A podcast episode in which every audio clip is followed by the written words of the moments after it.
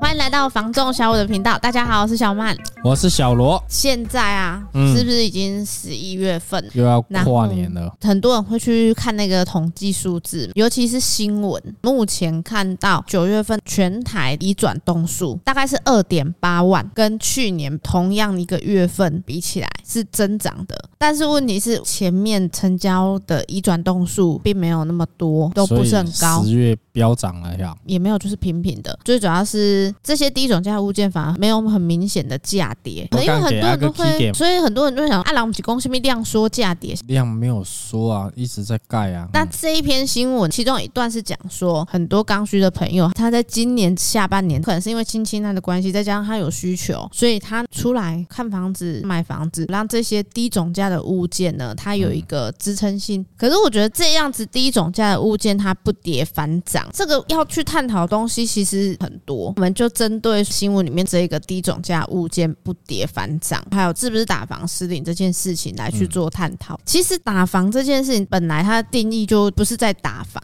只是新闻媒体都习惯讲打房，就是帮倒忙啊。他其实也有帮你忙啊。如果他真的是要把房市打到谷底，就直接跟你讲说我底下给你修理在趴，对啊，周围个好啊，啊，那都大家都没有想要买啊。他只是希望打掉这些投机客之后呢，让真的有需求想要买房的朋友。可以更轻松一点买房，没有税金课那么重，还不是一样加在里面吗？他觉得说，哎、你要赚钱可以啊，可是你要缴给我钱啊，这是大家讲好的游戏规则。其实对于投资客来讲，他是没有影响的、啊，他要打的是炒作型的、短期投机型的。所以他之前为什么要禁止预售屋转单，就是因为不要这样子短期的一个投机行为。这个有好没坏、啊，因为我说真的，之前就聊过投资客这个行为完全不好嘛，也没有不好啊，他投入了。现金投入了时间，帮你整理好房子了，圆你今天要买房的人一个梦啦。嗯，要不然如果好一样低总价的物件要整理，可能不是每一个朋友他都有办法顺利的去入手。差别在于现金呐，如果没有整理的话，他买了之后身上没有那么多现金来整理这间房子，投资客帮你整理好了，基本上哎，你贷款过了之后，你这间房子可以直接使用了，这边就差很多了啦。但是这个过程也包含了一些获利。买特斯拉也是一样啊。嗯，你也是花钱买人家的软体啊，开发啊。你这样子讲对啦，就是一个买断嘛，一次性的一个服务嘛。对，不然你让特斯拉的零件都给你，你会组装吗？你会写软体吗？当然不会。可能人的成本出去了，这个是人的功夫嘛。可是呢，什么是低总价的物件？觉得这个定义啊，看你的区域在哪里，因为每个区块它的定位定价其实是不太一样的。嗯，就好像台北那边的低总价拿来我高雄看，可能是豪宅总价。所以必须要先锁定一个区块。其实很多人会觉得说，哎，高雄来说一千以下算是蛮低总价的。可是问题是，是个人认为高雄这边五百到七百算低总价，八百到一千二算中高低价，一千二到一千五我觉得是高单价，一千五以上我都觉得是天价。你如果今天去到那个美浓，或者是换去更郊区的地方，你觉得五百到七百是低总价吗？正中看了。所以虽然讲高雄好像区块已经够小了，但是必须要更细节的讨论，像左营区、仁武区低总价定义是不同的，而且呢，这还有物件上的区别。其实这个也是要看客户的预算，我买得起都算是低总价。可是问题是，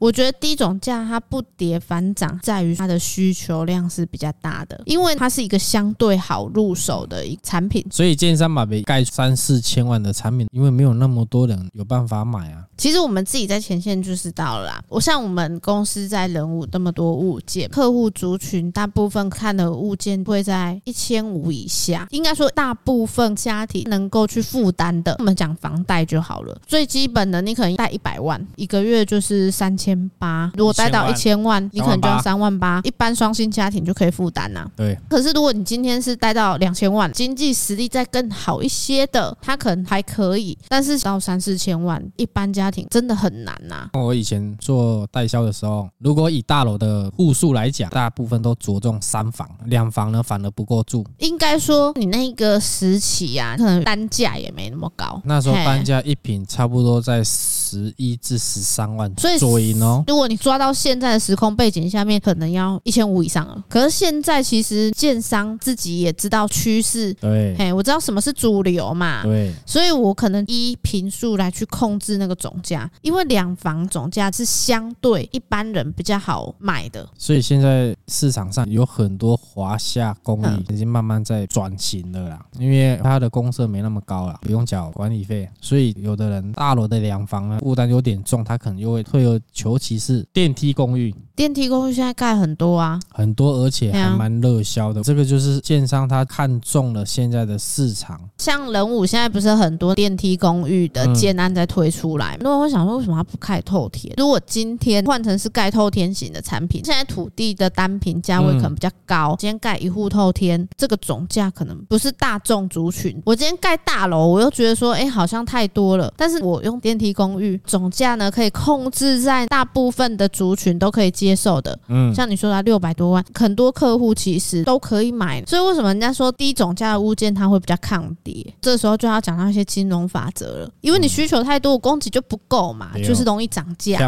所以呢，我前阵子就在研究这件事情，就是那个国泰房价指数，反正它就是统计新建案的推案，第三季的已经统计出来了嘛。现在销售的部分啊，比例最高就是一千到两千，我们是看高雄的哦，像第二季来讲，大概是。七十二趴，第三季它大概是到七十五，然后一千以下的比例也是增加。那有没有减少的？减少的呢，就是两千到三千的。其实我觉得建商很厉害，他知道现在大部分的人可以接受的总价趋势是在哪里。因为那个也是他们的领域啊，毕竟他今天要推产品出来卖，也是要符合市场的需求嘛。所以现在不是人家都说小宅小宅，就是因为土地成本高啊，它就只能越盖越小啊。这样比较好卖啊，因为我盖房子，我就是为了要把它卖出去啊。我觉得这个很理所当然。像你刚刚说的嘛，你在做代销的时候，那时候三房是主流，可是问题是到现在可能是两房是主流。对啊，以前卖大楼介绍两房没有人要，因为不够住啊。现在是因为第一小家庭多，第二预算上面的考量，应该是说没有变啊，还是以价钱为主啦。之前九五九六年那时候的三房一间也差不多四五百万一平，大概十一二万那边啊，加车位了。有啊，有加车位啊，还是黄金地带，在自由房屋市场附近而已。那你看，以现在近几年来讲的话，总价也是控制在五六百那边啊。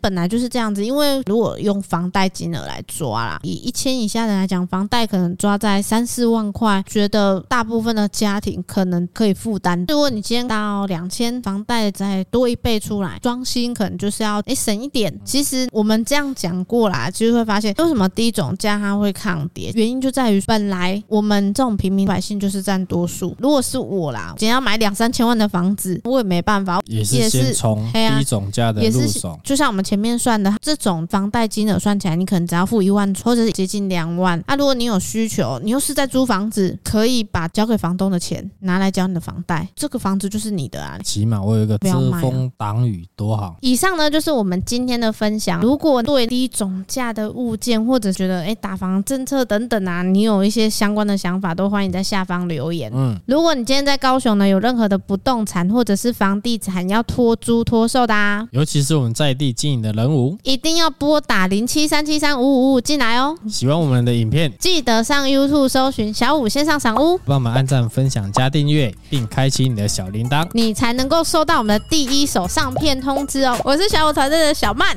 我是小罗，我我们下次见，拜拜，拜拜。